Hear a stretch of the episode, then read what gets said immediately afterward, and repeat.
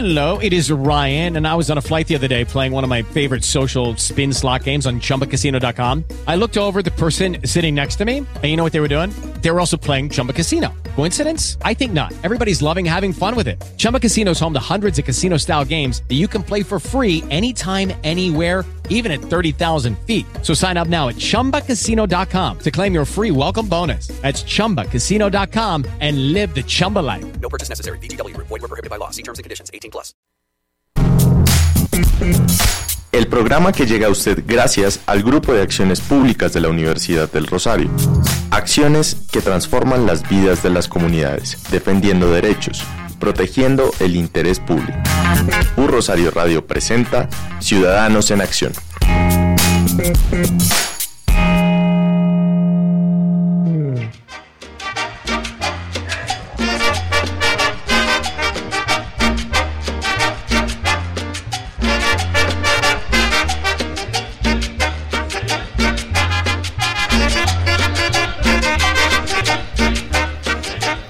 Queridos ciberoyentes, les damos la bienvenida a Ciudadanos en Acción, el programa del Grupo de Acciones Públicas GAP de la Universidad del Rosario.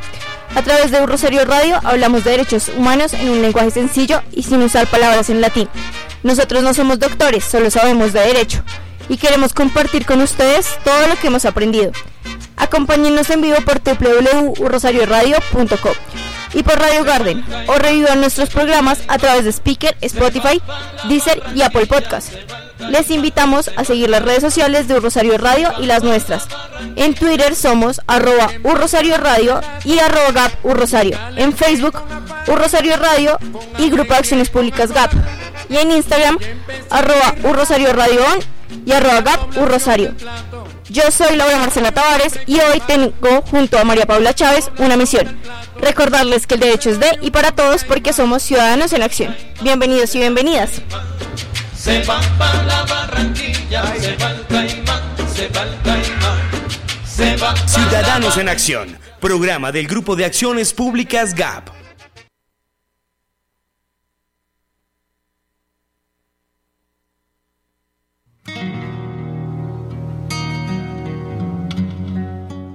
En la costa del Caribe colombiano se ubica la Ciénaga Grande de Santa Marta, un ecosistema mágico donde se juntan el Mar Caribe y el río Magdalena para que el agua salada y dulce puedan alimentarse mutuamente y mantener un equilibrio para las especies nativas.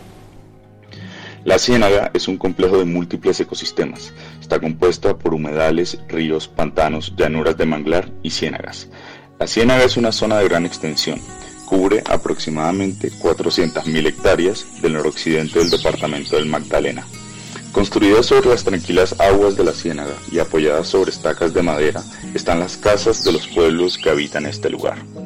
Durante años, la ciénaga ha sido el hogar de muchas especies marinas que sirvieron de sustento para las poblaciones aledañas, como peces, crustáceos, moluscos, aves y el manglar más extenso del Caribe colombiano.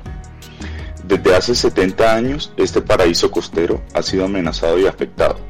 En los años 50, con el inicio de la construcción de la carretera de Ciénaga-Barranquilla, la vía interrumpió las conexiones naturales y el flujo de agua entre el sistema de humedales y el mar Caribe.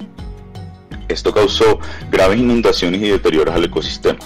Además, el mantenimiento de la ciénaga que han realizado las autoridades se ha hecho con técnicas que no responden a las necesidades integrales de estos ecosistemas.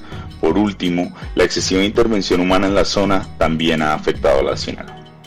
Por eso, las comunidades que vivían de la pesca han visto una reducción en los recursos que obtenían en la mágica ciénaga, las poblaciones de peces que habían migrado por las condiciones ecológicas en su hogar y al pasar del tiempo, lo que alguna vez fue un ecosistema representativo de Colombia se convirtió en un ecosistema abandonado por el Estado.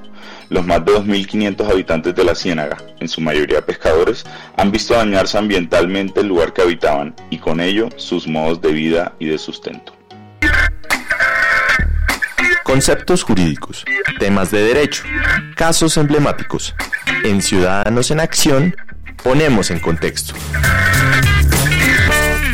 Queridos ciberoyentes, les recibimos con este audio de autoridad de uno de nuestros compañeros, Hernando Castro, quien nos habla sobre la problemática que vamos a abordar el día de hoy. Hoy vamos a estar hablando de la Ciénaga Grande de Santa Marta.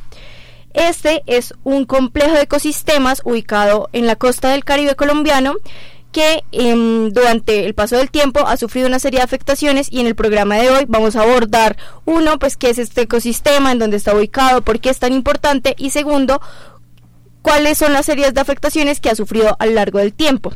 Para esto em, tenemos invitados muy especiales y ellos son dos estudiantes de Derecho de la Universidad del Rosario, también miembros del Grupo de Acciones Públicas, son invitados muy especiales porque son invitados de nuestra casa y nos van a venir a hablar de un caso que ellos lideran dentro del Grupo de Acciones Públicas, el caso es la Ciénaga Grande de Santa Marta, y ellos son, por un lado tenemos a Silvia Santos, ya te doy la palabra Silvia para que te presentes, y por otro lado tenemos también a Felipe Zambrano, que como lo decía, son estudiantes de Derecho de nuestra universidad y además miembros del Grupo de Acciones Públicas que patrocina este programa.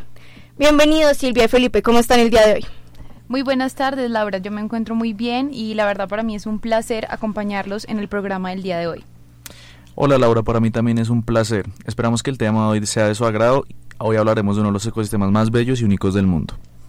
Así es, Felipe, muchas gracias. Nosotros, nosotras, María Paula y yo también estamos muy felices de que nos acompañen el día de hoy. Bueno, para comenzar a hablar de la ciénaga, escuchábamos ya a Hernando que nos contaba brevemente eh, cuáles son los ecosistemas que integran la ciénaga y un poco sobre las problemáticas que tiene la ciénaga. Después de escuchar esto, la primera pregunta que va dirigida a ustedes, especialmente a Silvia, es ¿qué hace que la ciénaga sea tan importante para nuestro país? Claro que sí, Laura. La verdad, esta es una pregunta muy importante y en, en, general la Ciénaga Grande de Santa Marta es uno de los ecosistemas tropicales más productivos e importantes del mundo. Esto porque dentro de ella alberga, tal como lo mencionó mi compañero Hernando, una red de pantanos, ríos, llanuras de manglar, llanuras costeras que básicamente sirven como refugio de distintos animales, también regulan y controlan el clima, específicamente en todo lo que tiene que ver con las tormentas, protegen las zonas costeras, controlan inundaciones, limpian aguas y también sirven como un reductor de dióxido de carbono. Además de esto, en la ciénaga también existe una variedad extensa de peces, crustáceos, moluscos y aves. Silvia, y cuéntenos, esta diversidad de la que usted nos mencionaba, la diversidad tanto de ecosistemas y también la diversidad de animales, ¿cómo favorece a las personas que habitan la ciénaga? Bueno, Laura, eh, la importancia de la ciénaga se traduce en el bienestar que la fauna y la flora le da a su población, la población que se encuentra directamente relacionada con esta, puesto que al ser un complejo de humedales, estos contribuyen al acceso del agua para el consumo humano y también para diferentes servicios de abastecimiento, como lo es la alimentación, pues como sabrás, el pescado es el principal producto de la dieta alimenticia de esta comunidad. Además de esto, la importancia de la ciénaga no se reduce exclusivamente a la fauna y la flora, sino que también contribuye a la identidad cultural que tiene la comunidad con la ciénaga, lo cual se ve reflejado en el alto sentido de pertenencia de las comunidades con su entorno natural. De igual forma, la ciénaga también contiene una importancia a nivel socioeconómico, pues allí se desarrollan actividades agropecuarias de las cuales depende la población, como lo puede ser la pesca o como lo es la agricultura de diferentes productos como la yuca, el maíz, el arroz, la patilla, el melón y las hortalizas. Además, la belleza que caracteriza la Ciénaga Grande de Santa Marta permite que se puedan realizar ciertas actividades ecoturísticas que evidentemente tienen una gran importancia en la economía local. Y pues te cuento, todo esto, todo lo anterior que te acabo de mencionar y la importancia de la ciénaga permitió que en el año de 1998 la Ciénaga Grande de Santa Marta fuera el primer humedal colombiano incluido en la lista de humedales de importancia internacional de la Convención Ramsar. Y te cuento un poco, la Convención Ramsar fue el único tratado relativo al medio ambiente que se ocupa únicamente del sistema de los ecosistemas de los humedales y busca proteger por medio de acciones tanto nacionales como de cooperación internacional la conservación y el uso racional de los humedales y sus recursos, además de que este también se encuentra dentro del programa de reservas del hombre y la biosfera del UNESCO con el fin de garantizar su uso racional y su conservación.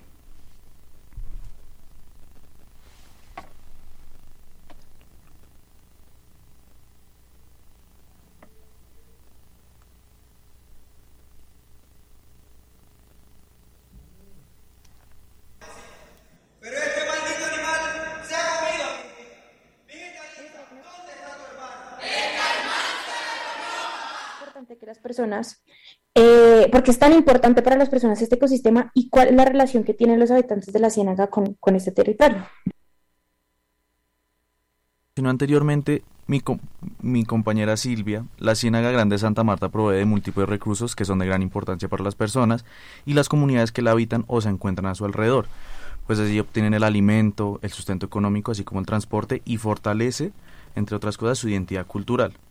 Sin embargo, para entender de mejor manera cuál es la relación que tienen los habitantes con este territorio, creemos que lo más apropiado es que ellos mismos no la cuenten, por eso invitamos a dos nativos de la Ciénaga, Ahmed Gutiérrez, que es pescador de la Ciénaga y miembro de las comunidades palafíticas de la, de la misma, y John Cantillo, que es dueño de una empresa turismo de la Ciénaga y coordinador de la Fundación Tras la Perla de América en defensa de la Ciénaga Grande.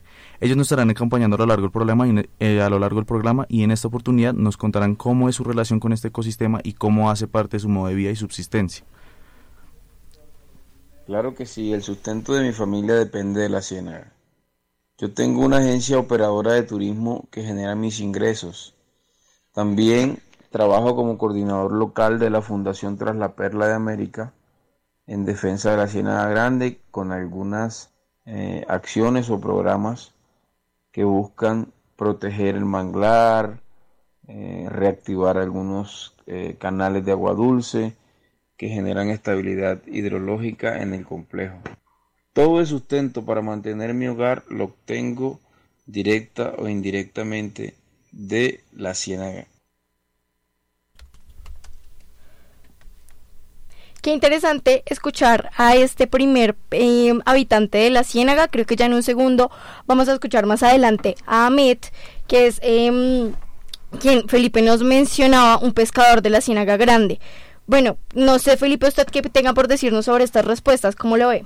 Bueno, pues como se evidencia en las respuestas de nuestros invitados, en particular de John, la Ciénaga Grande es sin duda la principal fuente de recursos de la cual depende y dependerá el modo de vida de los pueblos falapíticos, es decir, de quienes habitan en casas sobre estacas en las aguas de la Ciénaga y los pueblos aledaños. Esto debido a que la Ciénaga es la gran empresa de todos los que viven en ella y pues allí se genera el sustento y por ende la calidad de vida de quienes la habitan. Por esta razón, y dado la gran importancia de estas relaciones que se busca proteger incansablemente a la ciénaga a través de acciones de conservación, de pedagogía, y desde el GAP, lo que hemos encontrado a partir de nuestro trabajo relacionado con el tema de la ciénaga es que para quienes viven en ella, la ciénaga lo es todo, es su modo de vida, su sustento directo o indirectamente. Perfecto, Felipe. Eh, bueno, y ahora teniendo en cuenta, teniendo en cuenta este pequeño contexto, digamos, de la importancia del ecosistema para los habitantes, y quisiéramos preguntarles a ustedes dos sobre un punto específico que mencionaron y es cómo funciona la pesca eh, artesanal en la ciénaga. Bueno, María Paula, como, como lo mencioné, la ciénaga también tiene, desde un punto de vista socioeconómico, una importancia radical. Esto debido a que allí se encuentra una gran variedad de recursos pesqueros y además se desarrollan ciertas actividades agropecuarias como la pesca, la agricultura y la ganadería. Y lo que tenemos que tener muy en cuenta es que estas actividades son de las cuales depende la población de dicho lugar. Pero bueno, hablando específicamente de la pesca artesanal, que es lo que me preguntas, esta es una actividad pesquera que utiliza técnicas tradicionales con poco desarrollo tecnológico, lo cual genera una producción que es utilizada tanto para el autoconsumo como para ofrecerse en mercados locales. Estas técnicas utilizadas en la pesca artesanal se adquieren y transmiten de generación en generación y esto se hace con el objetivo de preservar la práctica a, lo largo del tiempo y para así asegurar que se siga conservando la práctica dentro de la comunidad. Ahora, también es importante tener en cuenta que la relevancia de la pesca depende del municipio o del corregimiento en el que se encuentre. Esto se debe a la cercanía con, que hay con el recurso hídrico. Silvia, usted nos comentaba, ¿no? Entonces, depende del municipio en el que se encuentren. ¿Cómo se diferencia eso? por ejemplo, si es un municipio que está más cerca al agua, ¿cambian los modos de vida o cómo funciona? Claro, Laura, pues te explico. En principio existen dos tipos de, de, pueblos cerca de la ciénaga. El primero son los pueblos paleafíticos o también los denominados de agua y también tenemos los pueblos de tierra o de carretera. Entonces, pues desarrollemos un poco cada uno. Los pueblos paleafíticos o de agua se encuentran, como su nombre lo dice, principalmente sobre el agua, es decir, ellos tienen sus casas o sus hogares sobre el agua. Su principal actividad económica, pues evidentemente que va a ser la pesca y usan a la ciénaga como un medio de transporte.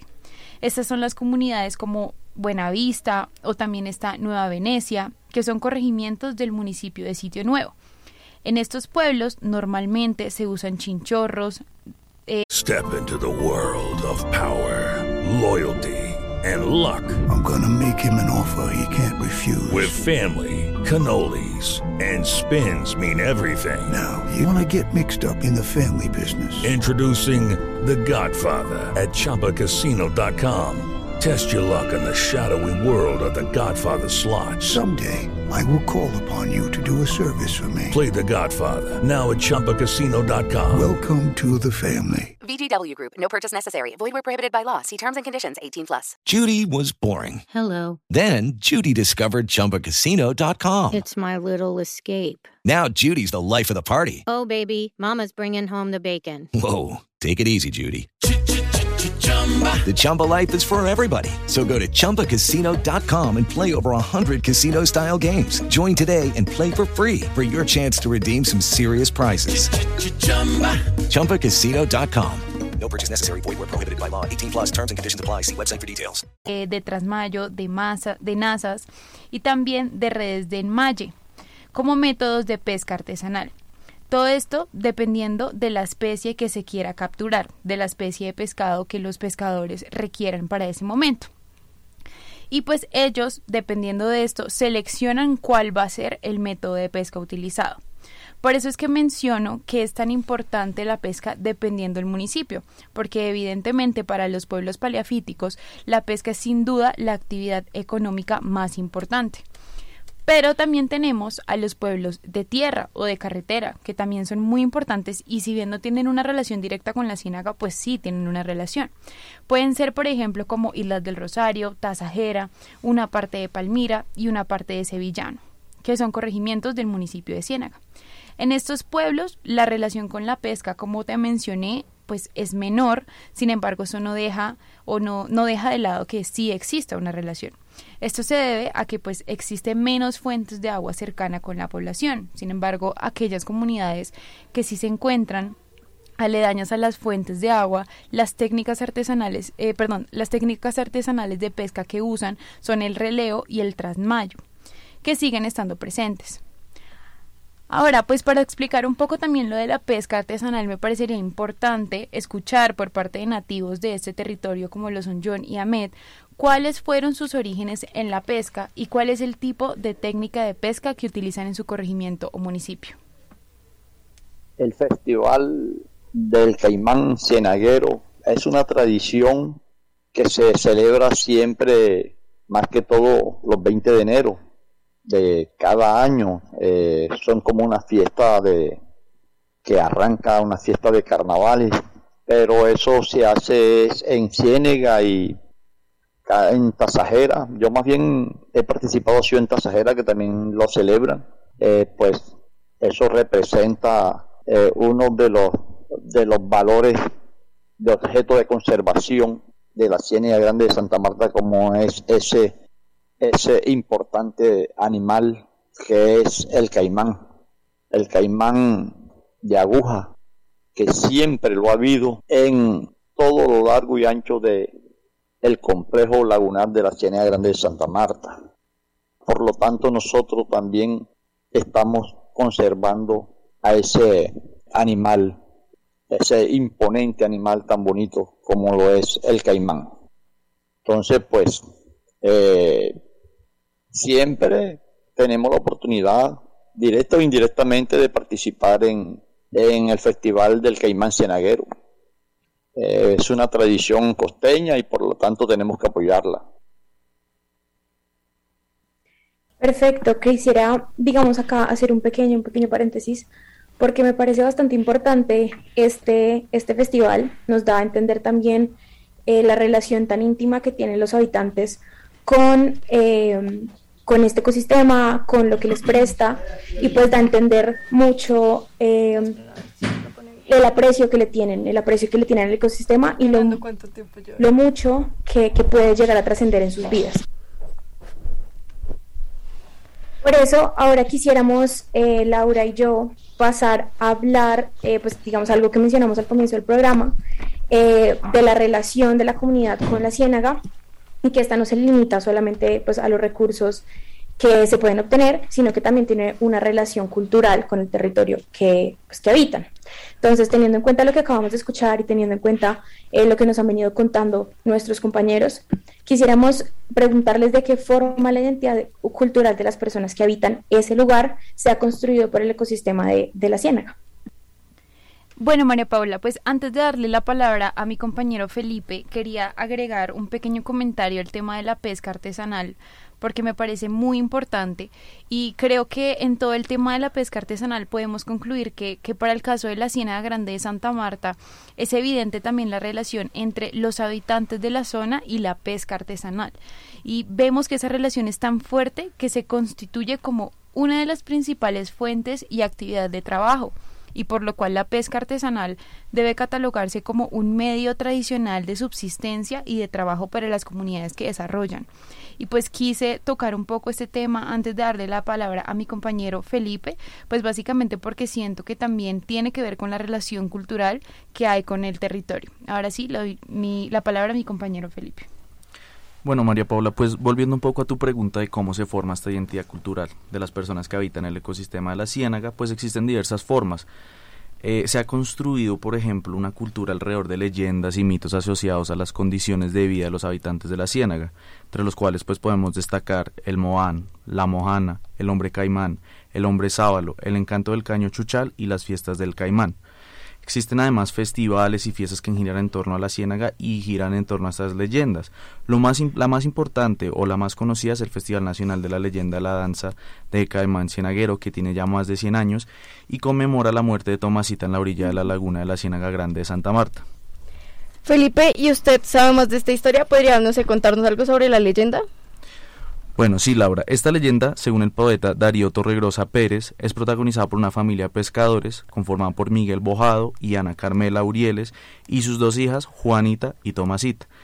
El 20 de enero, o sea, el día de San Sebastián y además el cumpleaños de Tomasita, en el mercado de Ciénaga, están comprando unos ingredientes para hacerse un sancocho.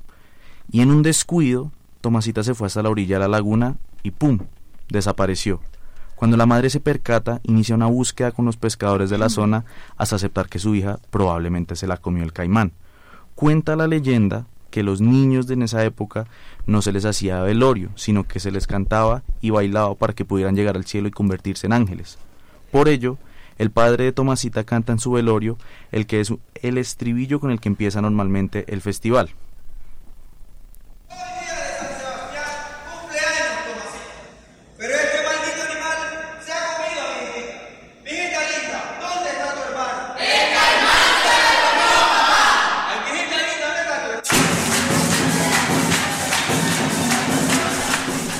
Qué interesante esta historia. A mí la verdad sí me gustaría saber más de parte de pronto de Johnny y Ahmed, que son habitantes de la Ciénaga y han podido ir a los festivales, saber pues qué se hace allí, cómo lo celebran, qué tradiciones tienen más típicas de la región.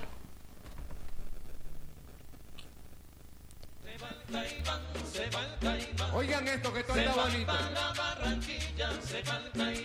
Se va el caimán, se va para la Barranquilla. Una niña se paró encima de una perola. Una niña se paró encima de una perola. Un mosquito le gritaba, me está pisando una mano. Y un mosquito le gritaba, me está pisando una mano. Se va el caimán, El festival del caimán cienaguero es una tradición que se celebra siempre, más que todo los 20 de enero de cada año. Eh, son como una fiesta de que arranca una fiesta de carnavales, pero eso se hace en Ciénega y en Tasajera. Yo más bien he participado sí, en Tasajera, que también lo celebran.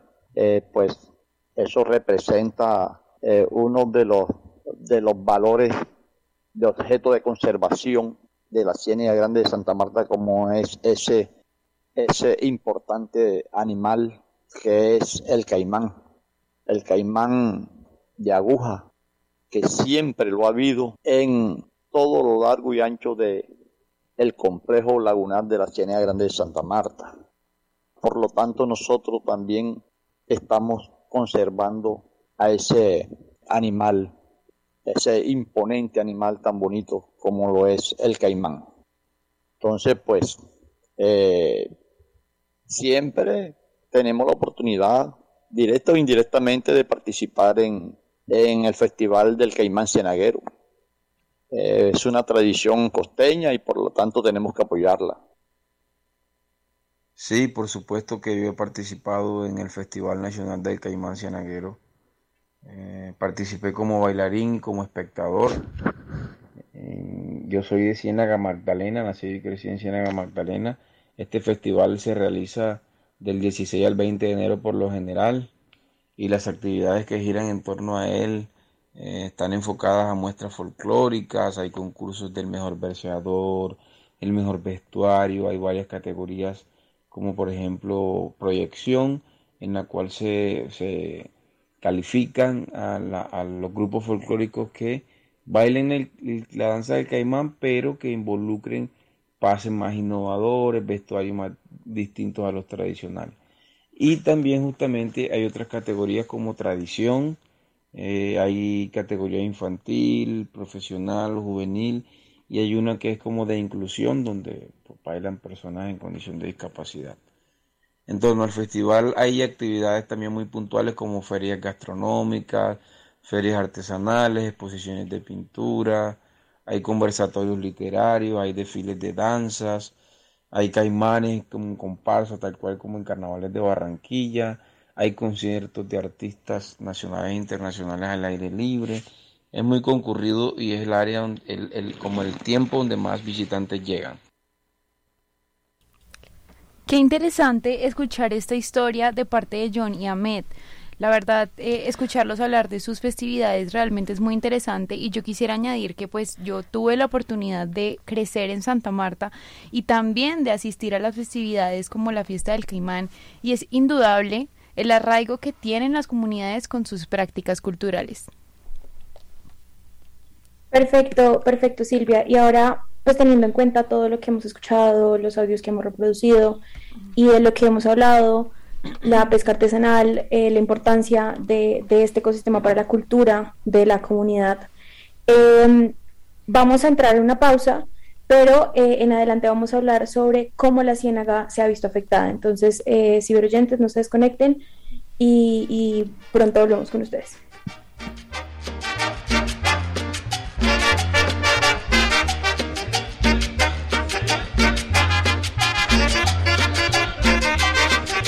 Estás escuchando Ciudadanos en Acción.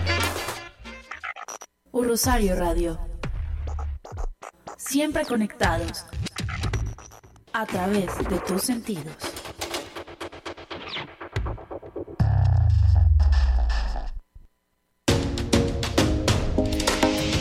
En la Universidad del Rosario estamos de plácemes. El monitor empresarial de reputación corporativa Merco nos ubica entre las primeras 30 mejores empresas y entre las tres mejores universidades de Colombia. Este es nuestro sello rosarista y se refleja en las grandes transformaciones de la Ruta 2025. La Universidad del Rosario y el Centro de Lectura y Escritura en Español, CLE, lo invita a Se lee con ganas 2022, primer semestre. El mensaje y sus medios, literatura y comunicación. La intimidad, la soledad que permite un encuentro en profundidad entre el texto y su recepción, entre letra y el espíritu. Es ya singularidad excéntrica, que resulta psicológica y socialmente sospechosa. George Steiner, Los Logócratas, 2006. Todos los viernes, de 4 a 7 de la noche. Actividad presencial en el Salón 127 ubicado en el claustro y vía sincrónica en el enlace de acceso remoto por Zoom. En esta oportunidad, la invitación es a leer y dialogar sobre el portador del mensaje, Bienvenidas y bienvenidos. Centro de Lectura y Escritura en Español, se lee para hacer y hacer.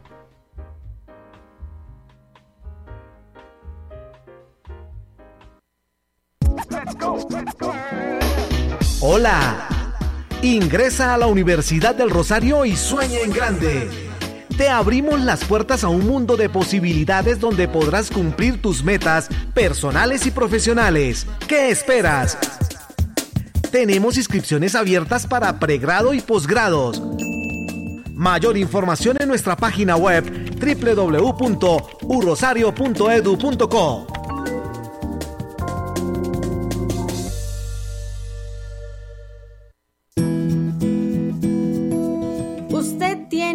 cita con su territorio. Sintonice País con Memoria, el programa del Centro Nacional de Memoria Histórica que resalta las historias de vida y resistencia de las víctimas del conflicto armado colombiano.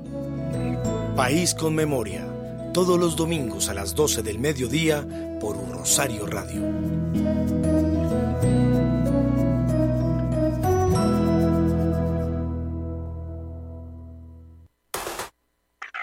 Rosario Radio. Siempre conectados a través de tus sentidos. Ciudad. With the Lucky Land slots, you can get lucky just about anywhere. This is your captain speaking. Uh, we've got clear runway and the weather's fine, but we're just going to circle up here a while and uh, get lucky. No, no, nothing like that. It's just these cash prizes add up quick. So I suggest you sit back, keep your tray table upright, and start getting lucky.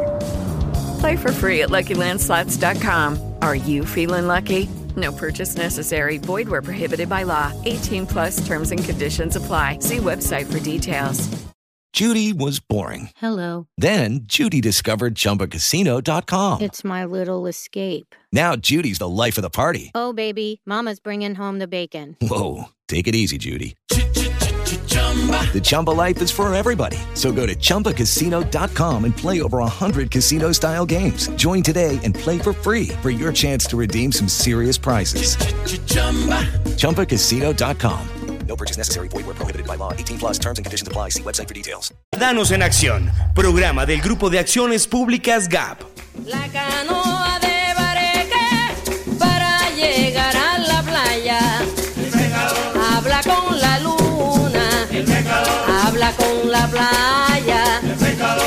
No tiene por Queridos ciberoyentes, les recibimos de vuelta con esta bonita canción de Totola Momposina. Estamos aquí en Ciudadanos en Acción hablando sobre la Ciénaga Grande de Santa Marta, lo diversa que es a nivel ecológico y la relación que tienen sus habitantes con su territorio. A mí en esta segunda parte del programa nos gustaría que nos contaran qué es lo que está sucediendo con la ciénaga en la actualidad, cuáles son las problemáticas que afronta la ciénaga y cuáles son las problemáticas que afrontan sus habitantes. Cuéntenos, Felipe. Bueno, pues para poder hablar de la ciénaga en la actualidad tenemos que volvernos un poco históricamente, específicamente a los 50s y los 60s, en donde se hizo la construcción de la carretera Ciénaga-Barranquilla. Esta carretera generó un daño al ecosistema, principalmente en el bosque de manglar. Ahora, si ustedes cogen un mapa de Colombia y ven desde el punto de Barranquilla y ven la ciénaga, hay literalmente una carretera que cruza por la mitad. Esto se hizo en esta época y fue, digamos, muy negativo para la ciénaga en la medida que se perdió mucho bosque de manglar. Según las autoridades, entre 1956 y 1955 se perdieron 285.7 kilómetros cuadrados de bosque manglar. Esto es equivalente al 55.8% de lo que había en el año 1956.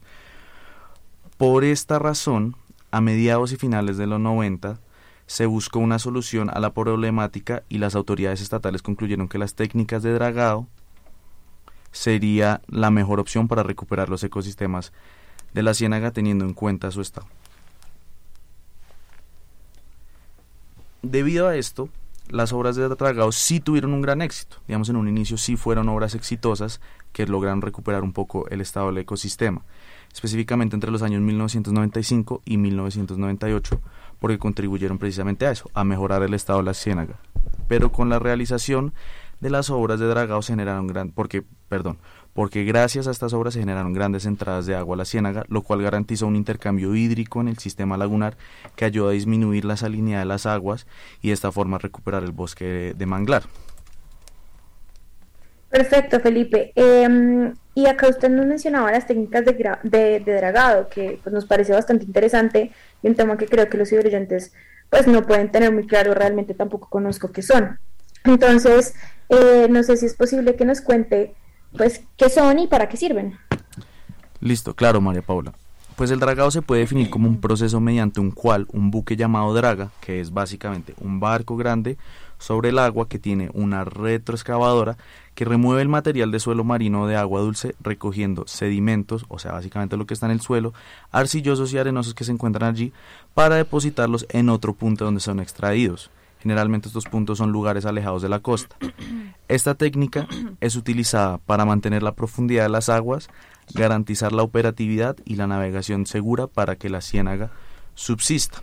Ahora, para el contexto propiamente, la entidad que realiza esas obras es la Corporación Autónoma de Magdalena, que argumenta que al aumentar el nivel de agua de estas obras se permite un mayor flujo entre agua salada y agua dulce.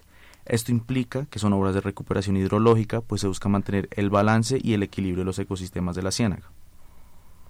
Gracias, Felipe. Bueno, teniendo esto claro, yo quería preguntarle a Silvia, ¿Cuál es el problema que generan los dragados? Porque en principio se plantea que pues su fin, o sea, que tienen un fin beneficioso para la para la ciénaga, ¿no? Entonces, ¿por qué se ocasiona el problema? Bueno, Laura, la verdad esta es una pregunta en la que me voy a tardar un poco, pero es muy interesante saber actualmente cuál es la problemática que se está generando en la Ciénaga Grande de Santa Marta. Como lo mencionó mi compañero Felipe y como lo acabas de mencionar tú, si bien entre los años de 1995 y 1998 se obtuvieron resultados positivos con la utilización de estas técnicas de dragado, a lo largo de los años y gracias a estudios, informes y aclaraciones por parte de científicos y expertos de universidades como la Universidad de los Andes o Universidad del Norte, así como las diferentes investigaciones que hemos realizado en el marco del caso denominado Ciénaga desde la clínica del Grupo de Acciones Públicas de la Universidad del Rosario, se ha podido evidenciar que estas prácticas ya no están generando resultados que contribuyen con la recuperación del ecosistema de la ciénaga. Por el contrario, existen varios hechos que señalan la falta de planeación de autoridades como Corpamac, que se traduce en la realización de obras de dragado que no corresponden a las necesidades reales de estos ecosistemas. Básicamente la falta de planeación en la utilización de las técnicas de dragado es lo que ocasiona las afectaciones medioambientales como el aumento de la salinidad de las aguas, lo cual ocasiona que el bosque de manglar no pueda sobrevivir. Ahora, te podría comentar una serie de hechos en los que se evidencia la falta de planeación por parte de autoridades como las que mencioné. Una de ellas es que existe la idea por parte de esas autoridades de que al haber un exceso de sedimentos, estos deben ser removidos para mejorar la situación de los canales de agua. Sin embargo, antes de tomar la decisión de implementar una técnica de dragado y remover, como lo mencionaba mi compañero Felipe, los sedimentos del suelo, se debe realizar estudios que indiquen cuál es el nivel del agua que llega a este caudal, pues en caso de que su flujo sea poco, implementar unas técnicas de dragado lo que harían o lo que tendrían como resultado sería aumentar la profundidad del canal y por ende el riesgo de bloquear la conexión que debe existir en la ciénaga entre el agua dulce y el agua salada. Para entender esto un poco mejor, porque sé que puede llegar a ser muy técnico, pongamos un ejemplo. Entonces, imaginemos que tenemos dos piscinas. Una piscina es la piscina de adultos, que va a tener agua salada, y otra es la piscina de niños, que va a tener agua dulce. Y, y estas dos piscinas van a estar unidas por medio de un canal, es decir, las dos piscinas, las dos aguas, tanto la salada como la dulce, siempre van a estar en contacto. Ahora, también imaginemos que en ambas piscinas hay rocas y estas rocas evidentemente elevan el nivel del agua lo que ocasiona que si yo quito las rocas, el nivel del agua de estas piscinas va a disminuir. Entonces, ¿qué pasaría si la piscina de niños, que es la piscina del agua dulce, no tiene mucha agua y aparte llego yo y le quito las rocas a esa piscina pues lo que va a ocurrir o lo que va a ocasionar es que el agua de las piscinas de los niños, es decir, el agua dulce, no va a tener el suficiente nivel para poder llegar y conectarse con la piscina de los adultos, es decir, la del agua salada. ¿Y qué es lo que va a ocasionar? Va a interrumpir la conexión que debe haber entre estas dos piscinas. Entonces, esto es básicamente un ejemplo de lo que sucede si no se realiza un estudio claro de las necesidades de cada parte de la ciénaga pues como mencioné, cada parte de la ciénaga tiene necesidades distintas. Y si no se realiza este tipo de estudios, ¿qué puede ocasionar? Pues Puede, puede, uno caer en este tipo de errores y realizar la utilización de técnicas de dragado en zonas en donde no es necesario y pues esto generaría un mayor perjuicio. Ahora, Además debemos tener en cuenta que no todos los sedimentos son malos, no es que la ciénaga no pueda tener sedimentos. Claro que no, los sedimentos forman parte de la ciénaga y cumplen una función como lo puede ser capturar carbono y alimentar las playas. Ahora, otro hecho en el cual podemos evidenciar la falta de planeación es que algunas, en algunas ocasiones la utilización de técnicas de dragado va acompañada de compuertas que como su nombre lo indica es una especie de instalación similar a una puerta que se coloca en la ciénaga y si se cierra, pues impide el paso del agua. Y se utiliza con el objetivo de controlar cuánta cantidad de agua va a entrar a la ciénaga del río Magdalena. Silvia, una pregunta. ¿Quiénes controlan estas compuertas? ¿Cómo se controlan? Bueno, esa es una pregunta muy importante, Laura. Eh, en principio, estas compuertas se controlan por parte de las autoridades que, pues, colocan este tipo de instalaciones en la ciénaga, como es el caso de Corpamac y por esto es que es muy necesario e importante realizar monitoreos y posteriores mantenimiento a estas instalaciones, porque es necesario saber en qué momento es pertinente abrir las compuertas y permitir el acceso del agua o mantener cerradas las compuertas. Sin embargo, Laura y pues oyentes, lastimosamente estos monitoreos y estos mantenimientos en la realidad por parte de estas autoridades no se observan. ¿Y cuál es la, importancia que hay detrás de realizar este tipo de mantenimientos y este tipo de control sobre las compuertas? La importancia de mantener un control es que es necesario saber en qué momento, como mencioné, mantenerse cerradas o abrirse. pues de mantenerse abiertas las compuertas, pues se corre peligro de, de poder presentarse un aumento en el paso de sedimentos, que como mencioné no son del todo malos, pero en exceso obviamente llegan a ser peligrosos y también corre el riesgo de que con ese aumento eh, del, del paso del agua pues se puedan generar inundaciones. Pero también tenemos el otro caso. ¿Qué pasa si no tenemos un adecuado mantenimiento o no tenemos un adecuado monitoreo y no cerra, no volvemos a abrir esa compuerta? Pues lo que va a causar es que el caudal del agua va a disminuir.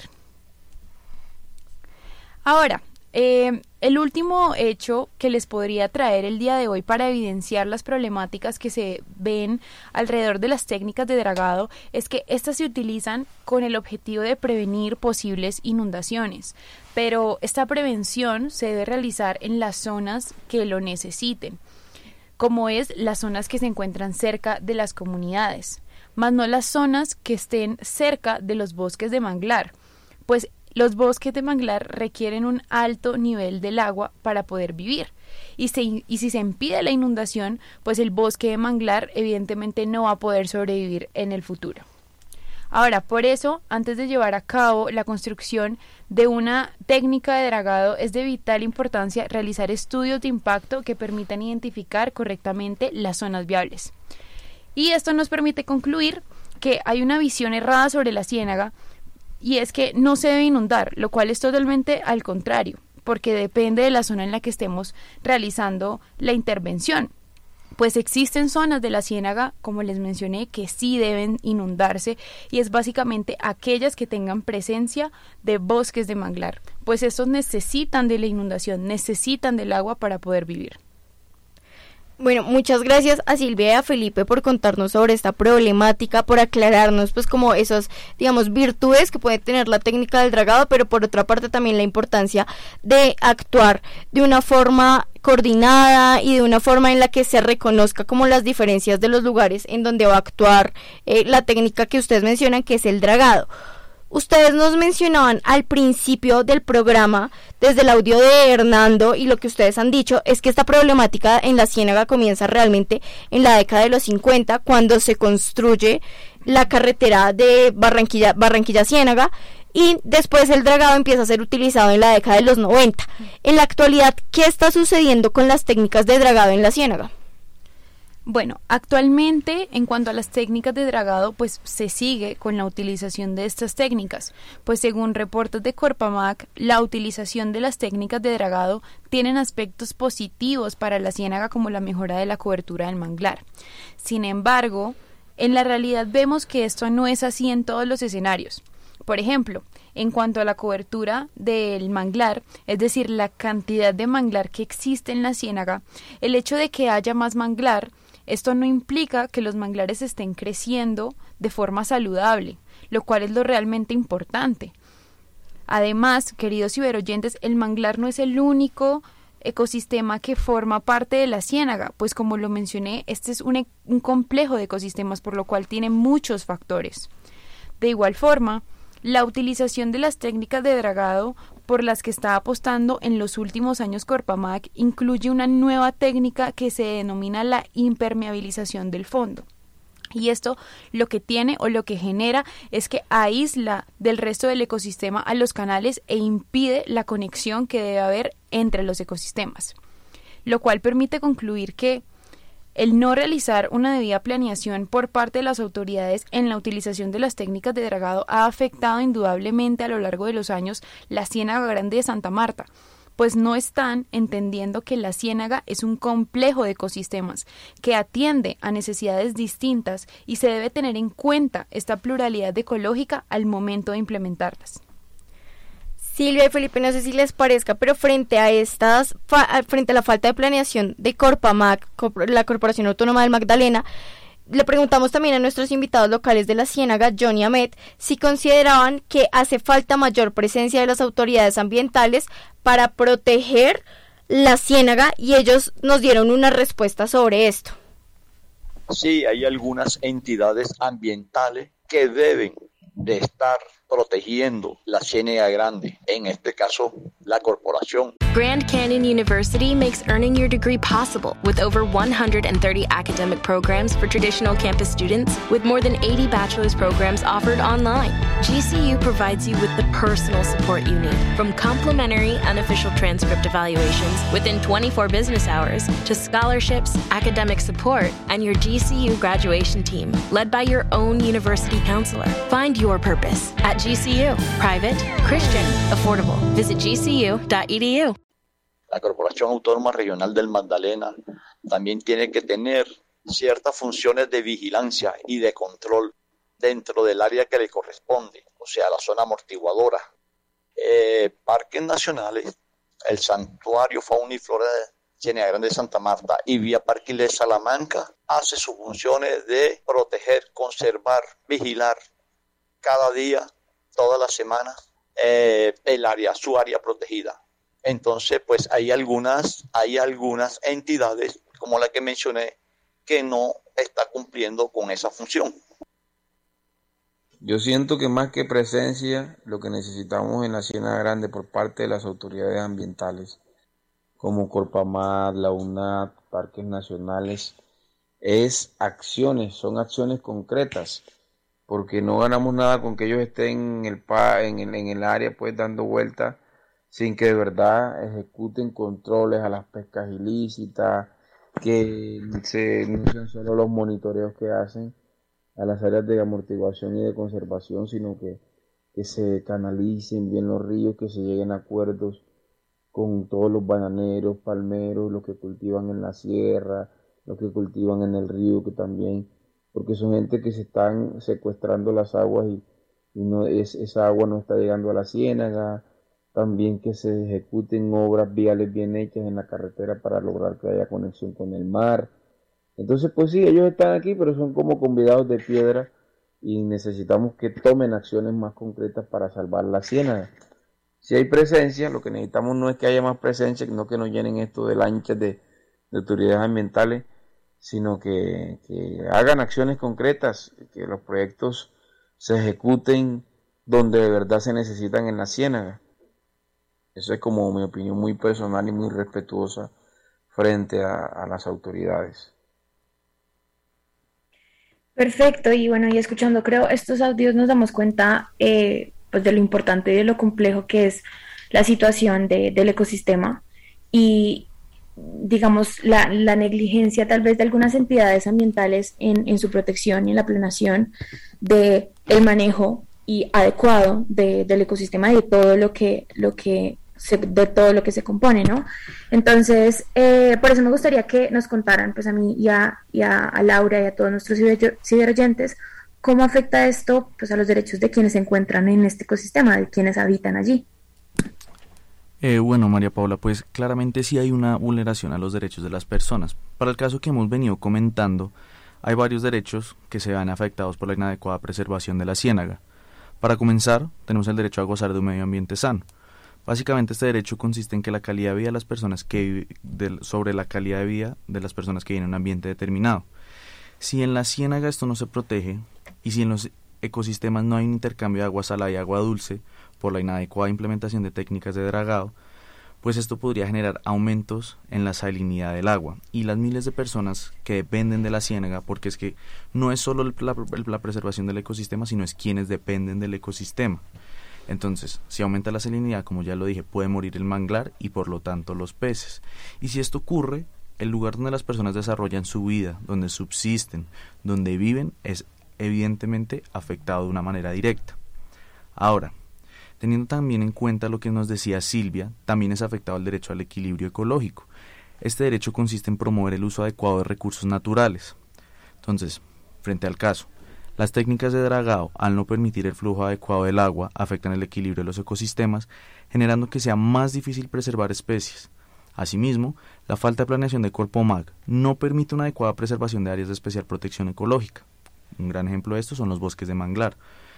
Y adicionalmente a esto, la exclusión de las personas que viven en la ciénaga en la toma de decisiones hace que no se tengan en cuenta los intereses de la comunidad.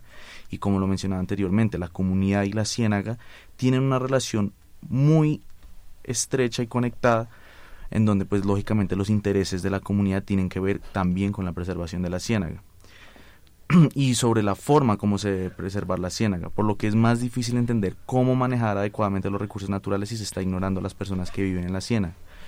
Todas estas afectaciones pueden degenerar en que estas todas estas afectaciones pueden degenerar en que en el deber estatal de proteger el patrimonio público, por lo que si no se está haciendo esto, no se está protegiendo, ni monitoreando, ni planeando adecuadamente para preservar el ecosistema, pues claramente hay una vulneración a los derechos colectivos de las comunidades que allí viven. Perfecto, Felipe, y aunque estamos ya quedándonos un poco sin tiempo y estamos ya finalizando nuestro programa, eh, me gustaría preguntarles por último cómo, pues, eh, cómo lo que pasa hoy en la Ciénaga es importante para el futuro y para las próximas generaciones. Bueno, María Paula, esta es una pregunta súper importante, pues el cuidado de la ciénaga no solamente debe ser por nosotros, sino que también debe ser por las generaciones futuras, tal como le explica el principio de equidad intergeneracional pues estamos ante un complejo de ecosistemas que son fundamentales para el abastecimiento de recursos de la comunidad, pues en ella se realizan actividades productivas como lo hemos mencionado a lo largo de este programa, como la pesca artesanal que es tan importante para la comunidad, la caza y la agricultura. Actividades de las cuales goza la población actual, pero si seguimos con este mal eh, manejo de la ciénaga, no sabremos si con la cantidad de todas estas presiones ecológicas que está recibiendo la ciénaga, pues las generaciones futuras puedan acceder a estos recursos. Por eso es importante preguntarnos de qué forma nosotros podemos contribuir a la mejora o a esta problemática.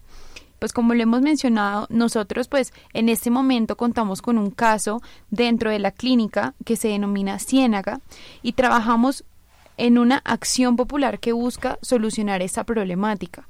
Sin embargo, creemos que la Ciénaga Grande de Santa Marta no es una cuestión de pocos, sino que les concierne a todos y en la cual podemos contribuir desde diferentes ámbitos, como por ejemplo, puede ser optando por comportamientos éticos y limitados respecto a los recursos del medio ambiente.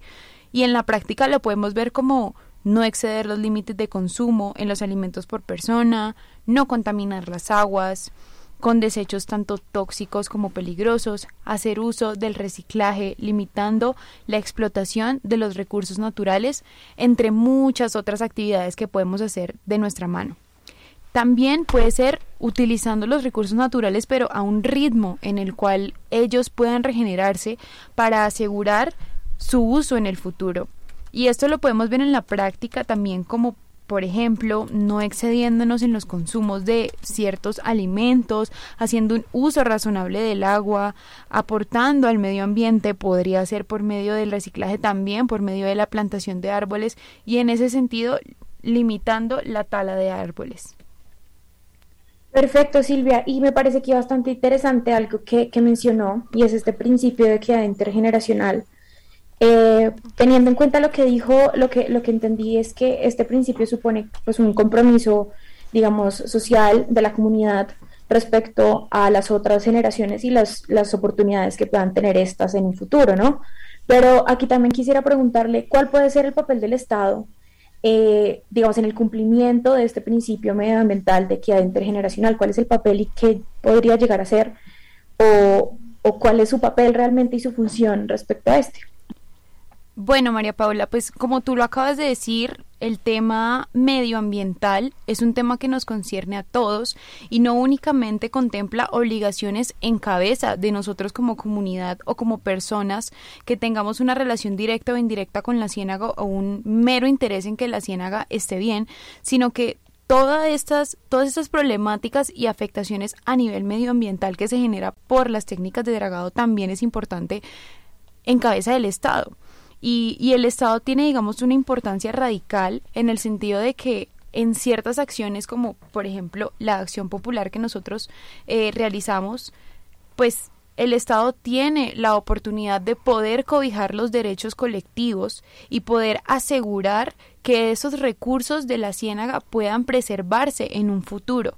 Pero eso únicamente se hace si hoy en día se toma la decisión de proteger estos derechos y de realizar las diferentes herramientas, prácticas, políticas, lo que sea necesario para que la ciénaga pueda ser conservada desde hoy en día.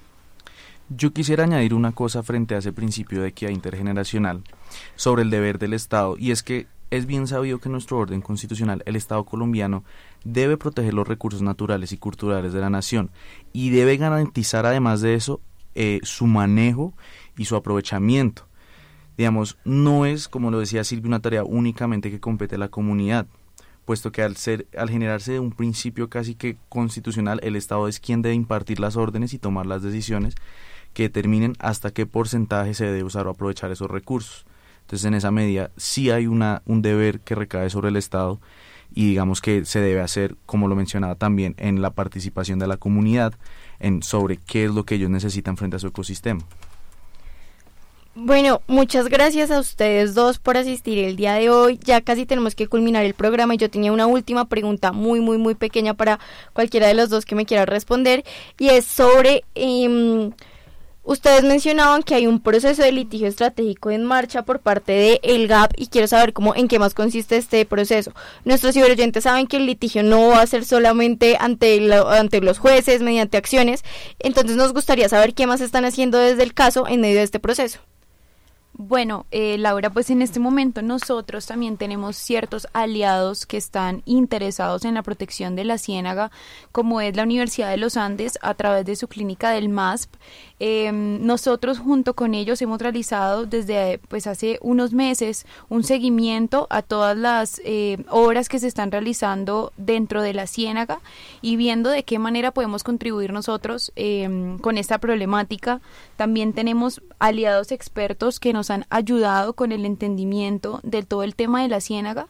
Y pues nada, son em, conocimientos que nosotros hemos podido adquirir y que también queremos transmitirles a todos ustedes para que entiendan que la ciénaga no es únicamente de los expertos ni, ni de las personas ni de la comunidad que esté directamente relacionada con ella, sino que también es, es una problemática dentro de la cual nosotros podemos ver eh, una participación y nada, esperamos que les haya gustado mucho el programa y, y que hayan aprendido un poco más de la ciénaga. Eh, bueno, sí, adicionalmente frente a esas estrategias de litigio estratégico, pues precisamente este programa también tiene ese fin, ¿no? Un poco eh, un fin pedagógico, un fin por medio del cual las personas de a pie, del común, puedan oír y entender sobre la Ciénaga Grande de Santa Marta.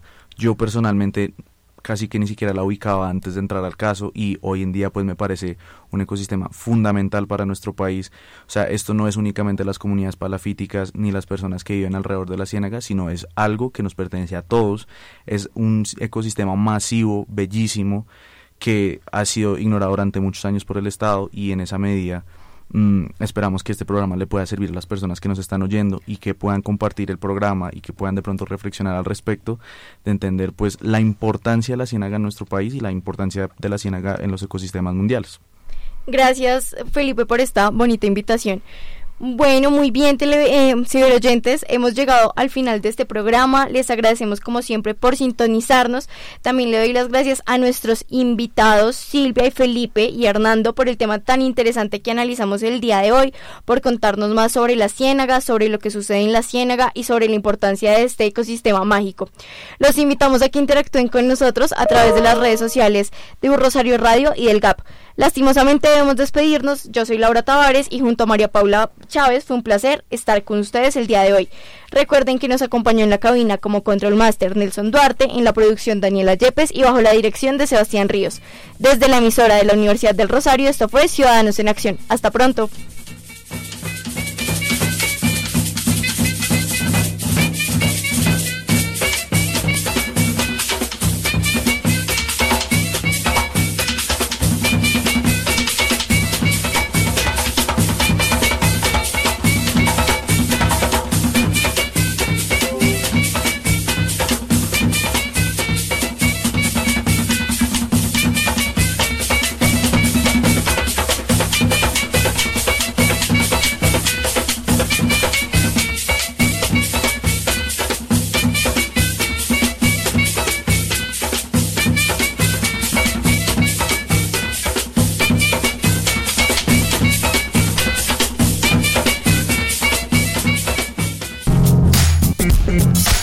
Programa que llega a usted gracias al Grupo de Acciones Públicas de la Universidad del Rosario. Acciones que transforman las vidas de las comunidades, defendiendo derechos, protegiendo el interés público. Un Rosario Radio presentó Ciudadanos en Acción.